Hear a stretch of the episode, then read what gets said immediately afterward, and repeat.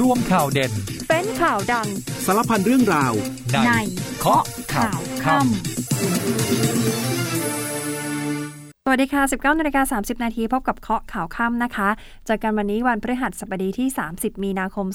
2566 ค่ะ วันนี้ติดตามข่าวสารกับดิฉันอัมพิกาชวนปรีชา เราจะกันเป็นประจำทุ่มครึ่งถึง 2 ทุ่มโดยประมาณ ผ่านทางสถานีวิทยุในเครือกองทบกนะคะ อีกหนึ่งช่องทางสะดวกมากๆ เช่นเดียวกันคือผ่านทางเพจ Facebook เคาะข่าวค่ำนะคะ กดไลค์กดแชร์เข้าไปรับฟังได้ เราไลฟ์ไปพร้อม ๆ กันเลย วันนี้หลายคนยังคงติดตามเหตุการณ์ที่เกิดไฟไหม้ที่เขาตะแบกนะคะ เจ้าหน้าที่ก็ระดมกำลังโปรยน้ำหลังจากที่พบว่ายังมีกลุ่มควันมีเปลวเพลิงเนี่ยเกิดขึ้น ส่วนเขาแหลมตอนนี้ไม่มีกลุ่มควันไฟหรือเปลวไฟแล้วนะคะ แต่ว่าเจ้าหน้าที่ยังคงต้องเฝ้าระวังอย่างต่อเนื่อง หลังจากที่เฮลิคอปเตอร์บรรเทาสาธารณภัย KA32 ขึ้นบิน เพื่อทิ้งน้ำดับไฟป่าที่เขาชะพู ตำบลพรหมมณีอำเภอเมืองนครนายก จังหวัดนครนายกกว่า 10 เที่ยวบินค่ะ ใช้น้ำกว่า 30,000 ลิตรนะคะ แต่ยังคงต้องเฝ้าระวังอยู่นะคะ ด้านบนนี้ไม่มีไฟไม่มีควันแล้วนะคะ แต่ว่าต้องเฝ้าระวังอย่างต่อเนื่องขณะเดียวกันทางปลัดกระทรวงมหาดไทยวันนี้เรียกประชุมด่วนนะคะ ผู้ว่าราชการจังหวัดให้เข้ามารับฟัง แล้วก็แก้ไขปัญหา เรื่องของไฟป่าและหมอกควัน พราะบางพื้นที่ไม่มีไฟป่าก็จริง แต่ว่าปัญหาหมอกควันนั้นหนักมากนะคะ วันนี้ก็มีการเรียกประชุมกันด้วย ส่วนอีกหนึ่งความเคลื่อนไหวที่หลายคนติดตาม คือวันนี้เจ้าหน้าที่ไปเปิดเซฟของคุณเมฆรามาค่ะ ชื่อนี้คุ้นๆนะคะ คุณเมฆรามาเป็นสามีของคุณหยาดทิพย์ค่ะนางเอกสาว เข้าไปยึดทรัพย์กว่าพันล้านบาทนะคะ เจอข้อหาฟอกเงิน จัดพนันออนไลน์ ก็ยึดไปตรวจสอบก่อน ส่วนศาลปกครองสูงสุดวันนี้มีคำพิพากษากลับ ไม่เห็นด้วยกับศาลปกครองชั้นต้นค่ะ ยกฟ้องคดี BTS ที่ฟ้องล้มประมูลรถไฟฟ้าสายสีส้มเดี๋ยวมีรายละเอียดด้วย และปิดท้ายที่ความสูญเสียของวงการบันเทิงนะคะ วันนี้คนบันเทิงร่วมอาลัย คุณถนอมสามโทนค่ะ เจ้าของเพลงเจ้าภาพจงเจริญ หลังจากเสียชีวิตด้วยโรคมะเร็งตับในวัย 60 ปีนะคะ คุณผู้ฟังค่ะช่วงนี้หลายพื้นที่ของบ้านเราเนี่ยอากาศร้อนจัดนะคะ บางพื้นที่อุณหภูมิพุ่งสูงไปทะลุ 40 องศา คุณหมอออกมาเตือนค่ะว่าระวังจะเป็นโรคลมแดด หรือว่า heat stroke ได้โดยเฉพาะอย่างยิ่งก็คือคนที่ทำงานกลางแจ้ง คนเหล่านี้จะมีความเสี่ยงต่อการเป็นโรคลมแดดมากกว่าปกตินะคะ ถ้าไม่ได้รับการดูแลอย่างทันท่วงทีอาจจะทำให้หมดสติแล้วเสียชีวิตได้นะคะ แนะนำแบบนี้ค่ะหลีกเลี่ยง การอยู่กลางแดดจัดๆนะคะทำงานกลางแจ้งถ้าเลี่ยงได้เลี่ยงนะคะ ที่สำคัญคือก่อนออกจากบ้าน ดื่มน้ำซะหน่อยค่ะ 1-2 แก้วก่อนออกจากบ้าน พยายามจิบน้ำบ่อยๆระหว่างวัน แล้วก็สวมเสื้อผ้าที่โปร่งสบายอากาศจะได้ถ่ายเทได้ดีนะคะวันนี้เรายังคงต้องติดตามสถานการณ์ไฟป่าที่บริเวณเขาชะพลูที่ตำบลพรมมณีอำเภอเมืองจังหวัดนครนายก ลักษณะของภูเขาถ้าพูดถึงลักษณะก่อน แน่นอนนะคะ เขาสูงชันทำให้การทำงานของเจ้าหน้าที่เป็นไปอย่างยากลำบากค่ะ ชุดดับไฟป่าของสถานีควบคุมไฟป่าต้องใช้ความพยายามเป็นอย่างมาก ในการเข้าไปดับไฟ ไฟเนี่ยลุกลามไปยังเขาที่อยู่ติดกัน ก็คือเขาแหลม ตลอดทั้งคืนที่ผ่านมากองทัพบกโดยโรงเรียนในร้อยพระจุลจอมเกล้ามณฑลทหารบกที่ 12 แล้วก็ทางจังหวัดนครนายกก็ได้จัดกำลังเพื่อสนับสนุนการดับไฟนะคะ มีการวางแผนการปฏิบัติงานร่วมกันกับทุกภาคส่วน ล่าสุดกองทัพนี่ส่งอากาศยานเฮลิคอปเตอร์ MI-17 และเฮลิคอปเตอร์บรรเทาสาธารณภัย KA32 จากลพบุรีค่ะ เข้าไปสนับสนุนการดับไฟป่า วันนี้มีนักบินจากกองพันบินที่ 41 กรมบินศูนย์การบินทหารบก ใช้อากาศยานเฮลิคอปเตอร์นะคะ KA32 มี MI17 บินสำรวจพื้นที่ แล้วก็นำถุงที่เป็นถุงบรรจุน้ำนะคะ ยกหิ้วขึ้นไปไปโปรยดับไฟป่าที่บริเวณเขาชะพู เพื่อควบคุมไม่ให้เพลิงเนี่ยขยายวงกว้าง ไปยังอุทยานแห่งชาติเขาใหญ่ การทำงานนี้ต้องสอดคล้องกันหมดนะคะ ภาคพื้นดินภาคอากาศ วางแผนกันให้เสร็จสับเรียบร้อย แล้วก็ดำเนินการไปพร้อมกันทำขนานกันไป เพื่อควบคุมไฟ มีการใช้กำลังพลจากกองพันทหารราบ โรงเรียนในร้อยพระจุลจอมเกล้า ร่วมกับชุดควบคุมไฟป่า สำนักงานจัดการป่าไม้ที่ 9 ปราจีนบุรี มีสถานีควบคุมไฟป่านครนายก มีองค์การบริหารส่วนจังหวัด มีอบตพรหมณี มีอบต เขาพระ แล้วก็อบตสาริกา ร่วมกันบูรณาการร่วมกันช่วยกันต้องทำงานแบบสอดคล้องสอบประสานทั้งหมด ซึ่งนายกเองท่านก็มีความห่วงใยต่อสถานการณ์ดังกล่าวนะคะ สั่งการให้หน่วยทหารเนี่ยช่วยสนับสนุน แล้วก็เข้าไปคลี่คลายสถานการณ์อย่างเต็มที่ ทางผู้บัญชาการทหารบกเอง ท่านก็สั่งการให้ศูนย์บรรเทาสาธารณภัยกองทบก คอยติดตามแล้วก็กำกับดูแล ส่งเสริมสนับสนุนเพิ่มเติม จากกองทบกไปยังพื้นที่หากมีการร้องขอทันทีนะคะ เพื่อให้สามารถควบคุม แล้วก็ยุติสถานการณ์ได้เร็วที่สุด ทางด้านผู้บัญชาการโรงเรียนในร้อยพระจุลจอมเกล้าค่ะพลโทปิยพงศ์กลิ่นพันธ์เปิดเผยถึงภาพรวม ของสถานการณ์ไฟป่าที่เขาแหลมย่า ซึ่งอยู่ใกล้กับโรงเรียนในร้อยพระจุลจอมเกล้านะคะ บอกว่าลักษณะภูมิประเทศก็เป็นหญ้าสูง และเป็นหญ้าแห้ง ตอนนี้ไหม้เกือบหมดทั้งเขาค่ะ และสถานที่เกิดเหตุที่ห่างจากเขตราชการ ห่างจากบ้านเรือนของประชาชนประมาณ 1 กิโลเมตรมีไฟลามเขาตะแบก ซึ่งอยู่ทางทิศใต้ความสูงประมาณ 400 เมตร ซึ่งกำลังเจ้าหน้าที่ก็เข้าไปฉีดน้ำเลี้ยงเอาไว้ค่ะ ป้องกันไม่ให้ไฟเนี่ยลามเป็นวงกว้าง ฉีดเลี้ยงไว้แบบนี้ตลอดทั้งคืน แล้วช่วงเช้าที่ผ่านมาก็กองพันบินที่ 41 นะคะ กรมบินศูนย์การบินทหารบกก็จัด MI 17เป็นเฮลิคอปเตอร์นะคะ เข้าไปสนับสนุนการดับไฟป่า ขณะนี้กำลังพลทั้งนักบินทั้งช่างเครื่อง แล้วก็ส่วนต่างๆ ที่เกี่ยวข้องมาร่วมประชุมวางแผน แล้วก็ทำการบินสำรวจ สภาพพื้นที่อย่างเร่งด่วน จนถึงขณะนี้ที่บริเวณสันเขายังมีการปะทุของไฟเป็นระยะระยะ หลังจากที่เฮลิคอปเตอร์ KA32 ขึ้นบินทิ้งน้ำดับไฟป่าที่บริเวณเขาชะพลูจำนวน 10 เที่ยว ใช้น้ำไปกว่า 30,000 ลิตร ทางผู้ว่าราชการจังหวัดนครนายกบอกว่าสถานการณ์ไฟป่าที่เขาแหลมนี้พื้นที่เสียหายรวมทั้งหมด 700 ไร่นะคะ อัปเดตตอนนี้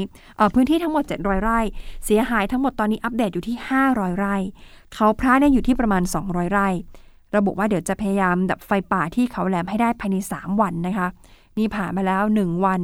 กับอีก 1 คืนนะคะ ไฟนี้ก็ยังคงลุกไหม้อยู่ต้องช่วยกันค่ะ ตอนนี้ต้องช่วยกัน ล่าสุดทางอบตเขาพระที่อำเภอเมืองนครนายกก็มีการประกาศให้ประชาชน ให้ผู้ป่วยติดเตียง แล้วก็ผู้ป่วยที่เป็นป่วยโรคระบบทางเดินหายใจนะคะ ให้เข้าไปที่ศูนย์ดูแลผู้ป่วยติดเตียง และผู้ป่วยที่มีปัญหาระบบทางเดินหายใจได้ ถ้าได้รับผลกระทบจากไฟป่าเขาชะพลูที่วัดวังรี แล้วก็วัดเขาทุเรียนไปได้เลยนะคะ เดี๋ยวจะมีเจ้าหน้าที่สาธารณสุขที่คอยให้ความช่วยเหลืออย่างใกล้ชิดด้วย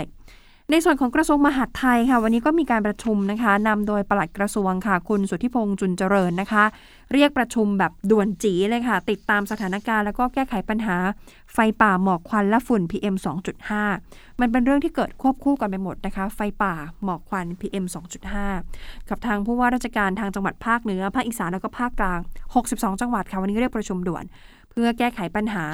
พร้อมกับเปิดเผยถึงสถานการณ์ พื้นที่ภาคเหนือเนี่ยหมอกควันสูงมากนะคะ ท่านบอกว่าได้รับผลกระทบมาจากประเทศเพื่อนบ้าน ซึ่งทางมหาไทยก็จะประสานหน่วยงานความมั่นคง แล้วก็หน่วยงานระหว่างประเทศ เพื่อแก้ไขปัญหาต่อไปเพราะผลกระทบนี้มาจากประเทศเพื่อนบ้าน ส่วนเชียงใหม่ เชียงราย แม่ห้องสอนตาก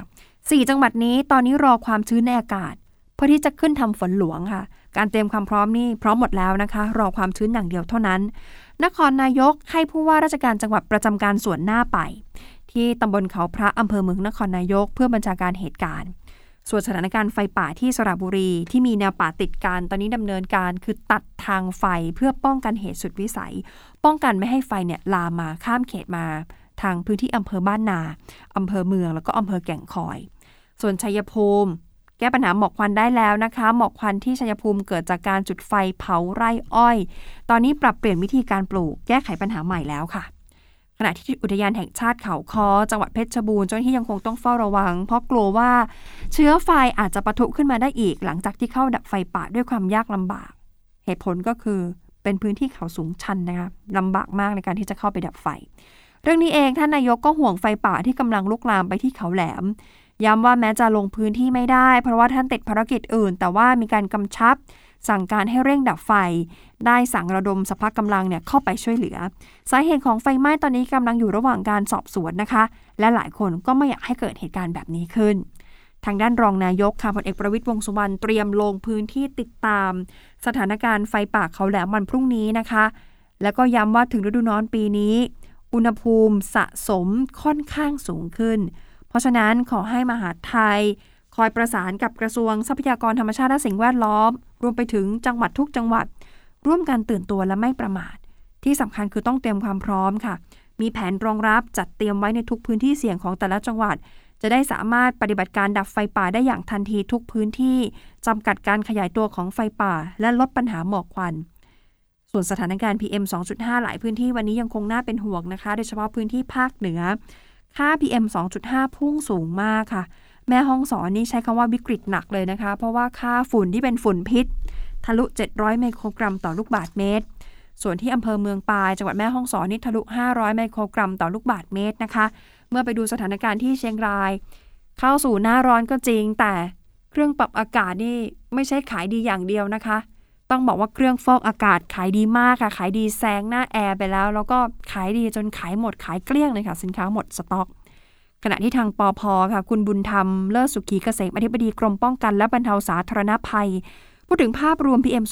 2.5 ปี 65 และปี 66 บอกปัจจุบันมีพื้นที่ประสบไฟป่า เอาแค่เดือนมีนาคม 27 จังหวัดค่ะ เหนือกลางอีสานครบเลย ตอนนี้จังหวัดที่มีสถานการณ์ค่อนข้างวิกฤตคือนครนายก เชียงรายแล้วก็เชียงใหม่ ปัญหาเรื่องของฝุ่น ปัญหาเรื่องของหมอกควัน ปัญหาเรื่องของไฟป่าแบบนี้ แน่นอนนะคะว่ากระทบต่อเรื่องของการท่องเที่ยวแน่ ๆ ในส่วนของภาคธุรกิจโรงแรมอันหลายพื้นที่ทางภาคเหนือ คุณภูนัทธนาเหล่าพาณิชย์ซึ่งเป็นนายกสมาคมโรงแรมไทยภาคเหนือตอนบนเนี่ยพูดชัดเจนเลยค่ะบอกกระทบเลย กระทบกับภาคการท่องเที่ยวเป็นอย่างมาก ภาคเหนือรายได้หลักๆ ช่วงที่เป็นไฮซีซันคนมาเที่ยว แต่คนมาไม่ได้ค่ะ มาก็เจอฝุ่น มาก็เจอหมอกควัน มาก็เจอไฟป่า รายได้นี่ลดลงเลยนะคะ การจองโรงแรมจองที่พักที่เชียงใหม่เชียงรายลดลงประมาณ 20-30%ผู้ที่จองผ่านทางโครงการเราเที่ยวด้วยกันเฟส5ทางพื้นที่ภาคเหนือเนี่ยที่ไปจองจองไว้ ก็พากันยกเลิกการจองเป็นจำนวนมากเช่นเดียวกันผู้ประกอบการโรงแรมบอกขอให้ภาครัฐช่วยเร่งแก้ไขสถานการณ์นี้โดยเร็วนะคะ ธุรกิจจะได้เดินหน้าต่อไปได้ แล้วก็ใกล้ละ เข้าเมษาก็ต้องเป็นช่วงสงกรานต์สงกรานต์ก็วันหยุดยาวปกติแล้วสงกรานต์นี่ไม่ต้องพูดถึงค่ะนักท่องเที่ยวมาใช้บริการที่พักเต็มเกือบทุกที่ แต่คาดการว่าจากสถานการณ์ฝุ่น แล้วก็มลพิษในครั้งนี้ นักท่องเที่ยวอาจจะต้องรอประเมินสถานการณ์ ช่วงใกล้ ๆ อีกครั้ง เพราะฉะนั้นถ้าจะมาถามว่าคาดการตัวเลขนักท่องเที่ยวเท่าไหร่ ตอนนี้คาดการไม่ได้เลยค่ะ ต้องดูกันแทบจะเป็นรายวันแล้วนะคะ เพราะสถานการณ์ฝุ่น สถานการณ์หมอกควันนี่หนักมาก ได้แต่หวังว่ารัฐบาลชุดใหม่ ภายหลังจากการเลือกตั้ง จะออกมาตรการเพื่อการเผา ลดหมอกควัน อย่างจริงจังมากขึ้น ซึ่งนี่เป็นปัญหาสะสมต่อเนื่องเป็นประจำทุกปี ช่วงปลายเดือนกุมภาพันธ์จนถึงมีนาคม นี่คือสิ่งที่ทางสมาคมโรงแรมไทยภาคเหนือตอนบนเขาสะท้อนเอาไว้นะคะเป็นความคิดความเห็น เราจะพักเรื่องไฟป่าครู่เดียวไปฟังภารกิจทหาร แล้วเดี๋ยวช่วงหน้ากลับมาติดตามมีหลายคดีดัง วันนี้มีความคืบหน้า โดยเฉพาะอย่างยิ่ง เรื่องของคุณเมฆรามา สามีของนางเอกดัง คุณหยาดทิพย์ราชปานค่ะกองทัพบกสนับสนุนภารกิจดับไฟป่า และลดปัญหาหมอกควันฝุ่น PM 2.5 เพื่อร่วมดูแลประชาชน เริ่มกันที่กองทัพบกประสานความร่วมมือ ส่งเฮลิคอปเตอร์บรรทุกน้ำ โปรยดับไฟป่านครนายก ป้องกันไม่ให้ไฟขยายวงกว้าง ไปยังพื้นที่อุทยานแห่งชาติเขาใหญ่ กองทัพภาคที่ 1 ให้การดูแลพร้อมเข้าเยี่ยมเยียนผู้ป่วยสูงอายุ ที่อาศัยอยู่ตามลำพัง 2 ราย โดยมอบรถ wheelchair walker ช่วยพยุงเดินผ้าอ้อมสำเร็จรูปสำหรับผู้ใหญ่พร้อมถุงยังชีพเพื่อช่วยเหลือให้ความเป็นอยู่ดีขึ้น ในพื้นที่บางกอกน้อยกรุงเทพมหานครหน่วยเฉพาะกิจกรมทหารพรานที่ 20 มอบอินทผลัม และเครื่องดื่มให้กับพี่น้องมุสลิม เนื่องในเดือนรอมฎอน พื้นที่ตำบลประจันอำเภอยะรังจังหวัดปัตตานี กองพันทหารราบที่ 1 กรมทหารราบที่ 8 ส่งกำลังพลร่วมทำการช่วยเหลือ หรือถอนซากปรักหักพังบ้านที่ถูกไฟไหม้ พร้อมประสานหน่วยงานที่รับผิดชอบเข้าให้การช่วยเหลือเยียวยา ในพื้นที่บ้านวังโป่งตำบลศรีสองรักอำเภอเมืองจังหวัดเลยมณฑลทหารบกที่ 16 จัดกำลังพลจิตอาสาร่วมกำจัดผักตบชวาตามโครงการ ลงแขกลงคลอง เมืองแม่กลองสะอาดตามแนวทางประชารัฐ ประจำปี 2566 บริเวณคลองโรงเรียนบ้านยายแพง ตำบลยายแพง อำเภอบางคนที จังหวัดสมุทรสงคราม กรมรบพิเศษที่ 4 ดำเนินการสอนว่ายน้ำให้กับเยาวชนในพื้นที่ ช่วงปิดภาคเรียน เพื่อป้องกันอุบัติเหตุทางน้ำณสระว่ายน้ำโรงเรียนวังทองพิทยาคมอำเภอวังทอง จังหวัดพิษณุโลก กองพลที่ 1 รักษาพระองค์จัดวิทยากรชุดครู ลงพื้นที่พร้อมให้ความรู้ในเรื่องของเกษตรทฤษฎีใหม่ กับทหารกองประจำการ เพื่อให้สามารถนำไปประยุกต์ใช้ หลังจากปลดประจำการ ณศูนย์เศรษฐกิจพอเพียงของหน่วย ในพื้นที่จังหวัดลบบุรี ปิดท้ายกันที่กองพลทหารมาที่2รักษาพระองค์ทำการประชาสัมพันธ์ การสมัครใจเป็นทหารได้อะไรมากกว่าที่คิด ในพื้นที่อำเภอบางไทรและอำเภอลาดบัวหลวง จังหวัดพระนครศรีอยุธยา มาช่วงนี้มาดูคดีดังๆของคนดัง ๆนะคะ วันนี้หลายสำนักเลยจับตาไปที่คุณหยาดทิพย์ราชปานนะคะนางเอกสาว แล้วก็ใน IG เนี่ยเมื่อสักครู่นี้เข้าไปส่องดูเนี่ยก็มีแต่คนเข้าไปให้กำลังใจคุณหยาดเนี่ยเยอะมากนะคะ เพราะว่าวันนี้ตำรวจสืบสวน สอบสวนอาชญากรรมทางเทคโนโลยีบุกไปค้น 17 จุด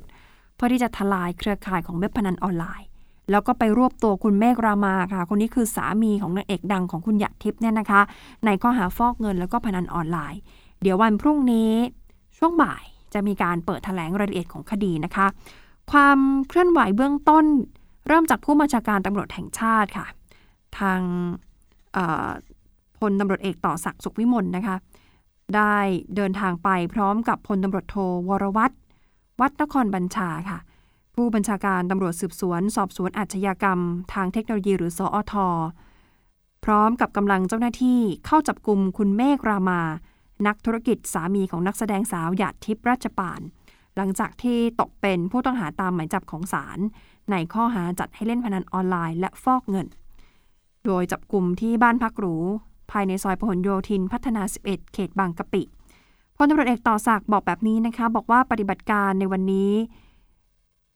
เป็นการบุกเข้าตรวจค้นพร้อมกันทั่วประเทศรวม 17 จุด เพื่อจับกลุ่มผู้ต้องหา 9 หมายจับ ขั้นตอนหลังจากนี้จะขยายผลเรื่องของเครือข่ายและทรัพย์สินเพิ่มเติม พร้อมกับกำชับเจ้าหน้าที่ทำงานอย่างตรงไปตรงมาทำตามพยานหลักฐานไม่มีการเรียกรับผลประโยชน์ เพราะว่าเป็นคดีที่คนสนใจค่อนข้างมากนะคะ ก่อนหน้านี้มีกระแสข่าวว่ามีบุคคลแอบอ้างว่าจะช่วยวิ่งเต้นเคลียร์คดีได้ ขอยืนยันเลยค่ะว่าไม่มี ไม่มีใครสามารถมาเคลียร์คดีได้ ตอนนี้พยายามรวบรวมหลักฐานให้แน่นหนามากที่สุดจะได้นำเข้าสู่กระบวนการยุติธรรม ไม่อยากให้ใครมองว่าพยานหลักฐานอ่อน และยกฟ้องในชั้นศาลจนกลายเป็นว่ามวยล้มต้มคนดู ขณะที่พลตำรวจโทวรวัตรเปิดเผยหลังจากที่ปฏิบัติการเสร็จสิ้นเรียบร้อยนะคะ บอกว่าคดีดังกล่าวเจ้าหน้าที่รวบรวมพยานหลักฐานจนสามารถออกหมายจับผู้ต้องหา แล้วก็บุคคลที่เกี่ยวข้องได้ การตรวจค้นครั้งนี้จะมีการตรวจสอบ แล้วก็ยึดอายัดทรัพย์สินของคุณเมฆรามา